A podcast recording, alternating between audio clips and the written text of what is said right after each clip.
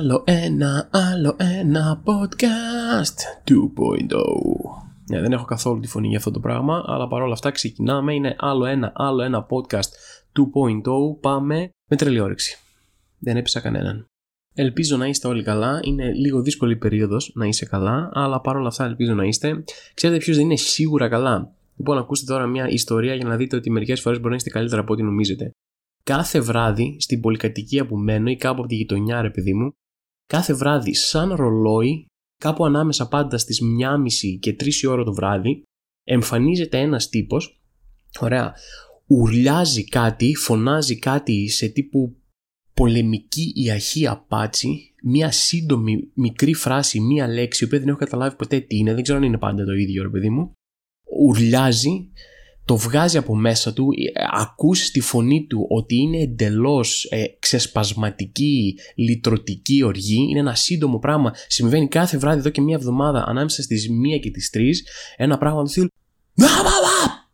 και μετά σταματάει. Αυτό δεν μαλώνει με κάποιον, δεν απαντάει ποτέ κάποιος κάτι, δεν συνεχίζεται ποτέ πέρα από αυτό. Είναι απλά ένα ξέσπασμα, μία λύτρωση ενός ανθρώπου στα όρια του. Δηλαδή, ό,τι και να του συμβαίνει τον ανθρώπου του, εύχομαι να πάνε όλα καλά. Παλιότερα ίσως με ενοχλούσε, το έλεγα πω, πω είναι μια μισή ώρα, με ξυπνάει, με ενοχλεί, με τρομάζει. Τώρα ε, το πώς έτσι είναι η ζωή, έχοντας δει την ενήλικη ζωή, ρε παιδί μου, είναι σε φάση, ξέρεις τι φίλε μου, κάνω Αν σε βοηθάει έστω και λίγο, κάνω το και δεν πειράζει.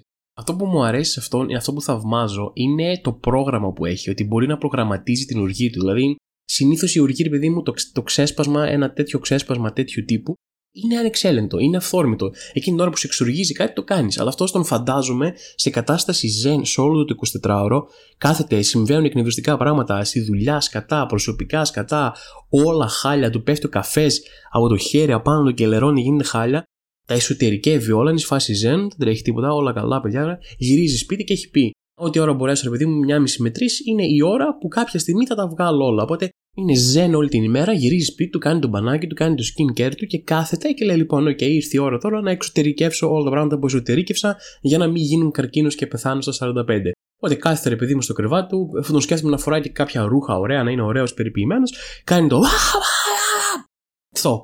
5 δευτερόλεπτα πρέπει η ζωή να προχωρήσει. Έχω εσωτερικευμένη οργή τεράστια, μου συμβαίνουν σκατά πράγματα και θέλω να τα βγάλω, αλλά δεν θα φάω, δεν θα αφιερώσω τη ζωή μου, δεν θα σπαταλήσω τη ζωή μου στον είμαι οργισμένο και να φωνάζω. 5 δευτερόλεπτα την ημέρα είναι αρκετά. Μπράβο, φίλε μου, ακολουθούμε όλοι το παράδειγμά σου. Για να μην λέω και μαλακίες, δεν ακολουθώ κανένα παράδειγμα τέτοιου τύπου. Εγώ είμαι στο άλλο άκρο. Όταν συμβαίνει κάτι, είναι πολύ σπάνιο να καταφέρω να συγκρατήσω τα νεύρα μου και να μην έχω ένα ξέσπασμα, ρε παιδί μου, εκείνη την ώρα. Δηλαδή, τα πόσα άψυχα αντικείμενα έχω μαλώσει, σκυλοβρίσει, χτυπήσει, λες και είναι ζωντανά και θα καταλάβουν κάτι από αυτό, ρε παιδί μου, δεν περιγράφεται. Έτσι, και δεν υπάρχει τίποτα που χτυπάει περισσότερο την οργή μου από την περίοδο που ξεκινάνε μεγάλα reality στην τηλεόραση. Και τώρα έχουμε έναν από τους βασιλιάδες των reality στην Ελλάδα, το GNTM που ξεκινάει τώρα και έχουμε αρχίσει πάλι όλοι. 50% του κόσμου είναι ενθουσιασμένος, 50% του κόσμου το κράζει. Πάντως δεν έχει σημασία. Το 100% του κόσμου ασχολείται με το GNTM από όταν ξεκινάει μέχρι όταν τελειώνει. Και έχω ανακαλύψει ότι δεν υπάρχει κανένας τρόπος να γίνει το αντίθετο. Η Ελλάδα θα ασχολείται με το GNTM, είναι από τα αγαπημένα μας πράγματα και η τηλεόραση θα μας το δίνει μέχρι όσο το βλέπεις. Δηλαδή η τηλεόραση δεν ενδιαφέρεται καθόλου για το αν θα έχει ποιοτικό πρόγραμμα, για ποιο λόγο βλέπει κάποιος κάτι. Είναι καθαρά μαθηματικά. Λένε αυτά προσφέρουμε για να δούμε ποιο βλέπει ο κόσμος με τα μαθηματικά. Α, αυτό βλέπει ο κόσμος, πάρτε το. Έτσι, γιατί υπάρχουν πάρα πολλοί που λένε: Εγώ το κάνω hate watching ή το βλέπω ηρωνικά ή το βλέπω για να κράζω κτλ. Ή στην τηλεόραση δεν ασχολούνται με αυτό. Δεν κάθεται να λένε: Ένας πω, χθες έκανες 40% το GNTM, αλλά το 25% ήταν άνθρωποι που το έβλεπαν ηρωνικά και κάθονται και κλαίνε, κλαίνε πω, από ηρωνικά, ε, μας κοροϊδεύουν, ε, δεν θα ξαναδείξουν ποτέ GNTM. Στα αρχίδια τους. Άμα έχουν τα νούμερα, θα το βάλουν και θα το βλέπουν για πάντα. Οπότε είναι κάπως λάθος τακτική. Αν το θεωρείς σκουπίδι, αν θεωρείς ότι θα έπρεπε να υπάρχει στην τηλεόραση και αν θέλεις να βλέπεις κάτι καλύτερο στην τηλεόραση, θεωρώ ότι είναι λάθος τακτική να το κάνεις hate watching. Τουλάχιστον δες το σε κλιπάκια μετά κάπου αλλού, αν θέλεις οπωσδήποτε να το δεις. Και εδώ δεν είναι εγώ που προσπαθώ να το παίξω ποιοτικός και να σας πω Α, Θωμά, εσύ τι κάνεις. Α, παιδιά, sorry, εγώ ανοίγω την τηλεόρασή μου και βλέπω Rembrandt. Κατευθείαν τι Rembrandt, Rembrandt, Rembrandt και Mozart. Αυτά βλέπω εγώ στην τηλεόραση μόνο. Σε ποιο κανάλι το βλέπεις, Ε, δεν ξέρεις τώρα. Τα κανάλια που βλέπω εγώ είναι ψαγμένα και είναι μόνο καθαρή ποιοτική τέχνη. Δεν σας λέω καθόλου αυτό. Βλέπω πάρα πολλά σκουπίδια. Ε, βλέπω πάρα πολλά πράγματα σε εισαγωγικά guilty pleasures, γιατί γενικά εγώ δεν έχω guilty pleasures, από την άποψη ότι ό,τι βλέπω υπάρχει κάποιος λόγος, υπάρχει κάποιο σημείο μου που αγγίζει και με διασκεδάζει και το βλέπω. Ε, μπορεί να είναι ρηχός ο λόγος, μπορεί να είναι επιφανειακός ο λόγος, μπορεί να είναι άσχημο, ρε παιδί μου, ποιοτικά το περιεχόμενο που βλέπω, αλλά το κάνω. Και όπως εγώ έχω αυτά τα πράγματα που βλέπω ε, θεωρώντας τα σε εισαγωγικά σκουπίδια, δεν με πειράζει καθόλου και κάποιος να βλέπει ένα σκουπίδι τύπου GNTM για να περνάει καλά. Αυτό που με πειράζει, ένα πράγμα που με ενοχλεί, είναι αυτό που θέλω να εκφράσω λίγο παρακάτω. Και τώρα είμαστε στο παρακάτω, οπότε θα το εκφράσω. Βλέπω ένα πράγμα, έναν αέναο φαύλο κύκλο, μια ουροβόρο κατάσταση που γίνεται συνέχεια ξανά και ξανά από την αρχή. Είναι ένας περίεργος κύκλος ζωής του GNTM. Όταν ξεκινάει το GNTM και είναι η φάση που γίνονται οι οντισιόν και έρχονται ρε παιδί μου διάφορες κοπέλες και λένε Θέλω να γίνω μοντέλο, είμαι αυτό, είμαι εκείνο όλοι οι κριτές ανεξαιρέτως, ειδικά από όταν ανακάλυψαν ότι αυτό προκαλεί controversy, οπότε είναι καλύτερα νούμερα, όλοι οι κριτές ανεξαιρέτως είναι σε φάση πώς είσαι έτσι, Μωρή Πατσαβούρα, έχεις χοντρά μπούτια, η μύτη σου είναι έτσι κτλ. Και όλοι κάθε χρόνο πέφτουν ξανά και ξανά για πρώτη φορά από τα σύννεφα που οι κριτές είναι κυνικοί κακοποιητικοί body shamers και βγαίνουν τα πρώτα σχόλια δηλαδή κάθε φορά στο GNTM στη φάση των οντισιόν είναι πω πω τι είναι αυτό, απαράδεκτο, body shaming κατά των γυναικών, ε, αγενείς, κακοποιητικοί κτλ. Και λες, ok, okay, υπάρχει ελπίδα ρε παιδί μου. Εκεί έξω ορίστε ο κόσμος το κράζει. Και λες, άντε, ok, okay, κάτι είναι και αυτό.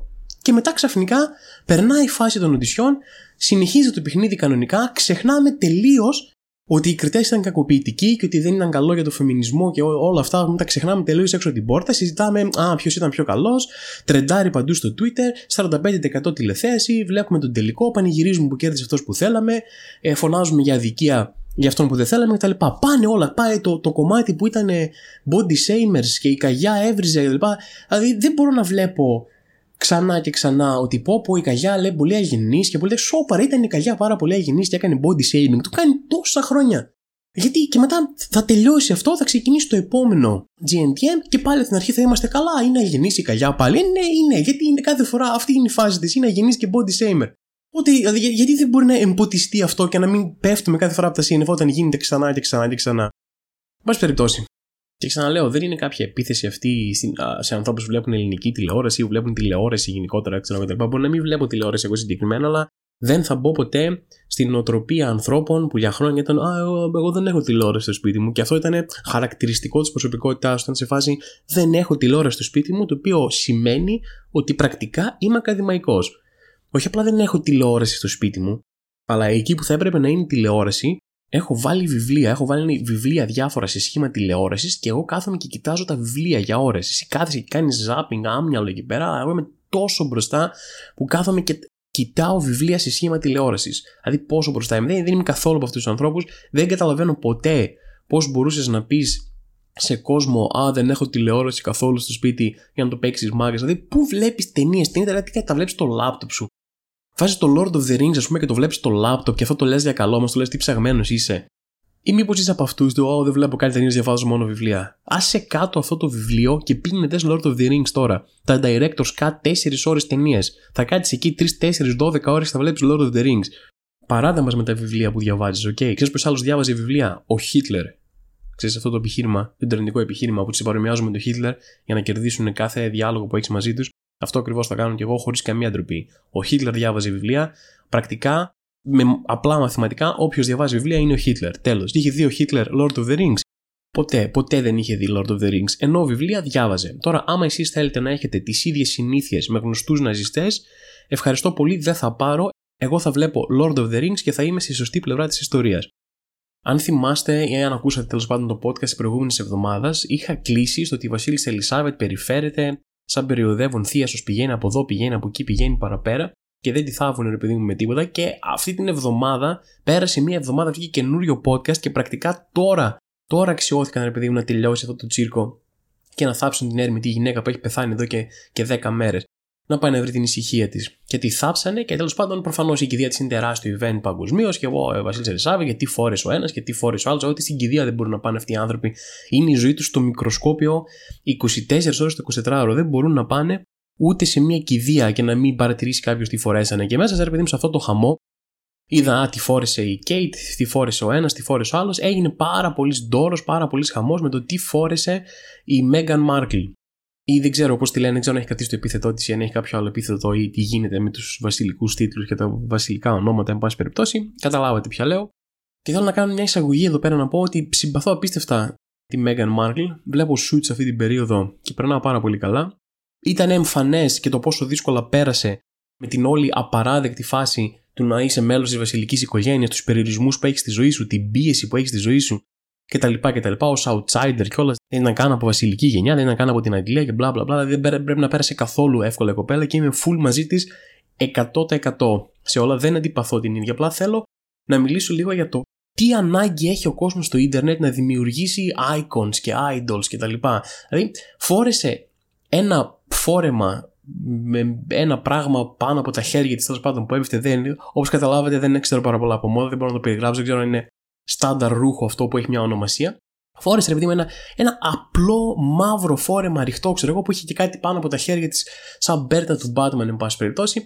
Και ήταν όλοι, πω, έσκησε απίστευτο και εκείνο και τα λοιπά και icon, idol και τα λοιπά. Και θέλω, μα εντάξει, ήμουν και εγώ και δεν ξέρω πολλά από μόδα, επειδή μπορεί να γαμάει και να δεν, αλλά φάση φαίνεται ένα απλό φόρεμα μαύρο. Ναι, αλλά αυτό είναι. Αυτό είναι το win που έκανε η Meghan Markle. Ότι ήταν πάρα πολύ απλό και μερικές φορές η απλότητα. Άρα δεν μπορείς να κερδίσεις με τίποτα εδώ πέρα. Δηλαδή υπάρχει κάτι που θα μπορούσε να φορέσει. Ok, okay, αν πήγαινε, ξέρω εγώ, με φόρμα Nike και παπούτσια Bibas, ε, θα λέγαμε ότι α, δεν προσπάθησε να κάνει επίδειξη του πλούτου της και πήγε απλά ντυμένη, ας πούμε, ξέρω εγώ κτλ. Δεν, αν θες με το ζόρι να θεωρήσεις iconic κάτι που έκανε, κάποιο θα τα καταφέρεις απλά. Αλλά η τύπισσα φόρεσε ένα απλό μαύρο, ωραίο, ωραίο μια χαρά ήταν. Όντως απλούστατο, όντως κομψό κτλ. Δεν φωτογραφίες και ξανά φωτογραφίες και πω πω τι τέλειο είναι και καταπληκτικό είναι. Και... Να, να σου πω κάτι. Ε, πιστεύετε σοβαρά ότι το επέλεξε μόνη της; Η γυναίκα έχει 30.000 κόσμο που προσέχει το τι θα αγοράσει από ρούχα, τι θα φορέσει από ρούχα, τι θα φορέσει στη συγκεκριμένη περίπτωση, στυλίστε, επικοινωνιολόγους που της λένε τι θα κάνει από εδώ και από εκεί. Δηλαδή, ε, πραγματικά πόσες είναι οι πιθανότητες να ξύπνησε η Μέγαν Μάρκλ το πρωί της κηδεία και να λέει κάτσε εδώ τι θα φορέσω. Μ, θα φορέσω αυτό εδώ πέρα το φόρεμα που επέλεξα μόνη μου 100% γιατί είναι απλό και απλό τα γαμάει και δέρνει για να γίνει icon είναι σαν το κόκκινο χαλί, ρε παιδί μου, κάθε φορά που είναι σε φάση. Ω, είδες η Lady Gaga έσκησε. Φόρεσε αυτό το φόρεμα. Του τι, τι, τι είναι έσκησε. Φάση μόνη της το διάλεξε. Δεν της το έραψε ένα σήκω για να το βάλει και να του κάνει διαφήμιση. Ξέρω, αυτή το σχεδίασε. Αυτή το διάλεξε. Ενώ γιατί είναι τόσο εντυπωσιακό. Άμα ερχόταν. Εγώ είμαι από μόδα τίποτα ρε. Μηδέν, μηδέν, τίποτα. Τα ρούχα μου είναι σαν να βγαίνω έξω με ρούχα που με βλέπει κόσμος και νομίζει ότι Έγινε κάτι, πήρε φωτιά το σπίτι μου και έπρεπε να κατέβω τρέχοντας με ό,τι πιτζάμες φρούζα εκείνη τη στιγμή για να βγω έξω και μου λένε τι έγινε, Θωμά. Μπήκαν σπίτι σου ληστέ και άρχισες να τρέχεις. Όχι, όχι, παιδιά, αυτά είναι τα ρούχα που επέλεξα εγώ για να βγω έξω. Ωραία, ο τρόπος που επιλέγω ρούχα είναι: Έχω ένα λόφο με ρούχα πεταμένα κάπου στο δωμάτιό μου, παίρνω φόρα, πηδάω μέσα και ό,τι μείνει απάνω μου αυτό φοράω και βγαίνω. Εντάξει, άμα ερχόταν ένας οίκος και μου έλεγε Θωμά, έλα εδώ, μην είσαι έτσι σκατόβλαχος, πάρε αυτά τα ρούχα και φόρατα και βγες έξω σαν άνθρωπος, σου φτιάξουμε εμείς, ξέρουμε τα πάντα, τις τις μόδες, τα trends, τις αισθητικέ, ξέρουμε τι θα φορέσεις εκείνη την περίπτωση κτλ. Πάρτο, βάλτο. Ε, δεν θα έπαιρνα τα εύσημα μου έλεγαν Ω, μπράβο, Θωμά, ωραίο αυτό που φόρεσε. Μα δεν το φόρεσα εγώ, μου το έδωσαν κάποιος και το έβαλα. Ούτε το σχεδίασα, ούτε το διάλεξα, ούτε καν. Πες να μην το πλήρωσα καν, ας πούμε. Απλά μου το χαρίσα. Δεν είμαι εγώ ήρωας εδώ πέρα. Θες να πεις μπράβο και να κάνεις ήρωα κάποιον. Πήγαινε στον τύπο που το κακόμοιρο ίντερν που το έφτιαξε ή στα παιδάκια στον Μπαγκλαντές που το έραψαν. Πήγαινε σε αυτόν. Εγώ δεν έκανα απολύτως τίποτα. Μου το δώσαν και το φόρεσα. Δηλαδή, αν θες να μου πεις μπράβο οπωσδήποτε για κάτι, πες μου μπράβο Θωμά που ξέρεις να φοράς ρούχα. Που είναι ένα σκύλ που δεν έχουν όλοι. Μου εντάξει, το κάνω καλά. Εδώ και χρόνια καρφώνω το να φοράω ρούχα. Σε αυτό δώσε μου. Αλλά για το actual πράγμα που φοράω δεν ευθύνομαι εγώ καθόλου. Αυτό το καλοκαίρι, παιδιά, όσοι παρακολουθείτε αυτό το podcast λίγο καιρό, θα ξέρετε ότι είμαι τύπος Android και δεν ήμουν ποτέ τύπος Apple, δεν είχα ποτέ τίποτα Apple ή iOS ή οτιδήποτε, αλλά αυτό το καλοκαίρι έπεσα κι εγώ στην παγίδα του νεοελληνικού πλουτισμού και αγόρασα iPhone. Αγόρασα iPhone και εντάξει, έχει κάποια καλά ρε παιδί μου. Δηλαδή, βγαίνω έξω, και όταν βγαίνω έξω και το κρατάω στο χέρι μου, θέλω να φαίνεται και το μήλο πίσω σε κόσμο και νιώθω καλύτερος. Λέω πω, κοίταξε τι κινητά έχουν άλλοι, εγώ έχω iPhone αυτή τη στιγμή. Νιώθω ένα βήμα παραπάνω. Δηλαδή, η αυτοπεποίθησή μου βελτιώθηκε, ο συνοπισμό μου βελτιώθηκε, πήραν συν ένα, ε, δηλαδή έκανε καλό buffer το iPhone σε αυτό. Ε, σαν κινητό έχει τα καλά του, έχει τα θετικά του, έχει τα αρνητικά του όπω όλα τα κινητά, έχει πάρα πολύ καλή κάμερα, εν πάση περιπτώσει δεν θέλω να κάνω διαφήμιση στα iPhone, δεν με πληρώνουν ούτε ευρώ, οπότε σταματάω εδώ πέρα. Ε, σαν κινητό έχει τα θετικά του και τα αρνητικά του. Αλλά προχτές είδα κάπου ένα βίντεο που έλεγε ότι παιδιά κάνετε οπωσδήποτε ενός ξένου YouTuber, ξέρω εγώ, ότι κάνετε οπωσδήποτε τη νέα αναβάθμιση λογισμικού στο iPhone, γιατί ε, το να μπει το iPhone iOS 16, δεν ξέρω και εγώ τι, γιατί θα σας κλέψουν, θα μπουν λέει hackers και θα σας πάρουν τα πράγματα. Και είμαι σε φάση εγώ, τι από θα σας κλέψουν, λέει τα πάντα, μπορούν να δουν τραπεζικού λογαριασμούς, θα σας πάρουν τις φωτογραφίες και είμαι σε φάση, ξέρω εγώ, ε, hackers, αν δεν έχετε κάτι καλύτερο να κάνετε, δηλαδή υπάρχει κάποιος hacker που κάθεται και λέει: Ω, το κινητό του Θουμά έχει iOS 15, κάτσε να μπούμε μέσα για να μπεις μέσα να πάρεις τι. Θα μπεις μέσα στο λογαριασμό να μου πας τα 40 ευρώ που έχω στην τράπεζα. Ξέρει τι απάρτα, ρε παιδί μου. Από μου πάρεις φωτογραφίες γιατί τις κάνεις τι; Θα πάρει φωτογραφίες να δεις διάφορα memes που έχω κατεβάσει από το TikTok. Θες ότι στι 35 φωτογραφίες που έχω τραβήξει από το κρανίο μου για να δω αν έχω καράφλα; Ή αυτές που έχω τραβήξει από την πλάτη μου για να δω αν ξυρίστηκα καλά και έχουν φύγει όλες οι τρίχες; Ξέρετε, θα τις πάρεις, δεν ξέρω εγώ, πάρτε, θα τις κάνεις. Δηλαδή, θα είναι άλλος εκεί πέρα, θα χακάρει, λέει κάτσε εδώ πέρα, θα κάνει αυτό το 90s hacking που απλά πληκτρολογεί, πληκτρολογεί γρήγορα, επειδή μου και μπαίνει μέσα στο κοινό και λέει, Oh, we're in. Μπήκαμε στο κινητό του Θωμά για να δούμε φωτογραφίες. Όπου φωτογραφία από το σκύλο του, όπου φωτογραφία από την καράφλα. Τέλεια γίναμε τώρα. Κάτσε εδώ και το λογαριασμό του εδώ πέρα. Όπου 47,22 ευρώ. Εντάξει, άξιζε οι δύο ώρες που πέρασα να χακάρω το iPhone του Θωμά. Άξιζε, ρε παιδί μου, καταπληκτικά. Ε, πραγματικά ξέρω εγώ, εντάξει, άμα όποιος hacker θέλει, ευχαρίστως παιδιά, μπείτε στο κινητό μου και πάρετε το τσιμπίστε ό,τι βρείτε εκεί μέσα. Αυτή την εβδομάδα, ρε παιδί μου, βγήκε και μία συντελώ άλλα νέα. Ε, Παρεμπιπτόντως, βγήκε μία εφαρμογή την οποία κατεβάζει το κινητό σου και μπορείς να σκανάρεις τις αποδείξεις που σου δίνουν σε μαγαζιά για να ελέγξεις αν είναι αληθινές. Και το μόνο πράγμα που μπορούσα να σκεφτώ είναι ε, όταν ζητάς το λογαριασμό σε κάτι ταβέρνε, σε κάτι χωριά, πούμε, πάνω στην κορυφή του βουνού και ζητάς το λογαριασμό και σου φέρουν ένα χαρτί που έχουν γράψει απάνω με Faber Castell, μολύβι, ούτε καν στυλό, ρε παιδί μου, μία πατάτε σε ένα κολοκυθάκια με το χέρι μου τζουρωμένα και σου φέρουν αυτό το πράγμα για λογαριασμό. Κάθε φορά που στο τέλος γράφει ένα ποσό, ό,τι του κατέβει στο κεφάλι, ρε παιδί μου, δεν σε υπερχρεώνουν ποτέ. Πάντα καλά θα είναι, αλλά δεν, δεν κάθεται κανένας να κάνει πρόστιση εκεί πέρα. Είναι σε φάση, α, αυτά πήρες ε, χοντρικά 50 ευρώ, ξέρω εγώ, και θα σου πετάξω ένα 50 Όσοι μου 45 θα σου πούνε και θα το κάνω κάπως έτσι. Και θα ήθελα να έχω την εφαρμογή, ρε παιδί μου, για να περάσω αυτό το χαρτί, ένα, ένα χαρτί από κόλλα Α4 ή μπορεί να είναι και λίγο σκισμένο αυτό το τραπεζομάντιλο που το χάρτη να βάζουν να σκίσουν αυτό λίγο και να γράφουν πάνω μία πατάτε, μία κτλ. Και να περάσω αυτό και να κλατάρει, να κρασάρει το κινητό, ρε παιδί μου, να μην, να μην μπορέσει ούτε να επεξεργαστεί τι είδους απόδειξη είναι αυτή που πήρες. Εν πάση περιπτώσει, θα παρατηρήσατε ότι αυτή την εβδομάδα δεν ασχολήθηκα πάρα πολύ με πολιτική και κοινωνική επικαιρότητα, γιατί ένιωθα κι εγώ μέσα μου ότι είχα ανάγκη ένα διάλειμμα από να σχολιάσω οτιδήποτε τέτοιο και να σχολιάζω μόνο βλακίες. Το μόνο πράγμα που είναι από σπόντα, έχει από σπόντα σχέση με πολιτική που θέλω να σχολιάσω, είναι ότι έγινε meme αυτή την εβδομάδα στο Tonight Show του Jimmy Fallon ο Κυριάκος Μητσοτάκης, γιατί κάπου ανακάλυψε μια φωτογραφία του κάποιο από τους κομικούς που τη λέει εκεί πέρα για ένα χιλιάρικο το μήνα. Για να βρίσκει τέτοια πράγματα, βρήκε κάποια φωτογραφία του στο Ιντερνετ και α, λέει ο Greek Prime Minister, bla bla bla. Και το αστείο ήταν τέλος πάντων ότι ο Μητσοτάκης μοιάζει, είναι μια μίξη ανάμεσα σε Roger Federer και Mr. Bean. Και το είδα και στεναχωρήθηκα. Λέω, πω, ωραία, γάμο το. Γιατί δεν το σκέφτηκα εγώ αυτό μεγάλη βλακή. Ήταν εκεί μπροστά στα μάτια μου τόσο καιρό. Θα μπορούσα να το είχα πει σε αυτό το podcast, θα μπορούσα να το είχα γράψει ένα tweet. Τίποτα. Μας έφαγε, ο, μας έφαγε ο random writer του Jimmy Fallon. Τι να κάνεις, δεν μπορείς να τα πετυχαίνεις κιόλα. Σε πάλι προσωπική νότα θέλω να πω ότι με έχει πιάσει εδώ και κάμποσα χρόνια ο φόβος του τριαντάρι ότι θα πέσουν τα μαλλιά μου. Και προσπαθώ να κάνω διάφορα πράγματα για να μην γίνει αυτό. Εντάξει. Η αλήθεια είναι ότι δεν μπορείς να κάνεις και πάρα πολλά πράγματα. Ό,τι μπορώ κάνω. Άλλαξα, ας πούμε, το σαμπουάν μου με ένα καλύτερο σαμπουάν που είναι πιο ειδικό, είναι πιο απαλό για τα μαλλιά και υποτίθεται ότι έχει δράση, ρε παιδί μου, και κάνει αυτό.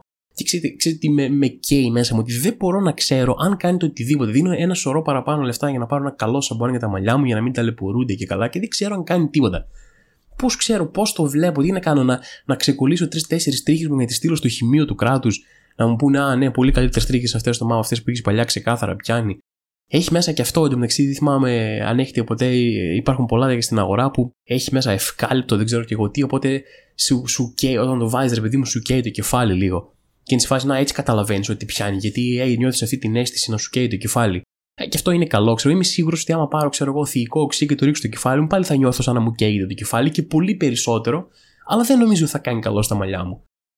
Δεν ξέρω αν καταλαβαίνει το δράμα μου, αν υπάρχουν άλλοι τριαντάριδε εκεί έξω. Δηλαδή, νιώθ, δεν ξέρω αν τα ακριβά προϊόντα περιποίησης κάνουν οτιδήποτε. Ή αν είναι, υπάρχει ένα σαμπουάν στον κόσμο, δηλαδή το φτιάχνουν σε ένα τεράστιο καζάνι ένα σαμπουάν και μετά του βάζουν διάφορα αρώματα διαφορετικά για να είναι διαφορετικά και είναι το ίδιο υγρό για όλους. Δηλαδή το ίδιο υγρό που έχεις για να πλένεις τα πιάτα, το ίδιο υγρό που ρίχνεις στην τουαλέτα για να καθαρίζει το πουρί, το ίδιο υγρό που πληρώνεις 35 ευρώ το σαμπουάν για να το πάρεις για να σου καίει το κεφάλι είναι ακριβώς το ίδιο πράγμα. Αυτή είναι η θεωρία μου, ρε παιδί μου. Ή μάλλον αυτός είναι ο φόβος μου και ότι δίνω τζάμπα λεφτά.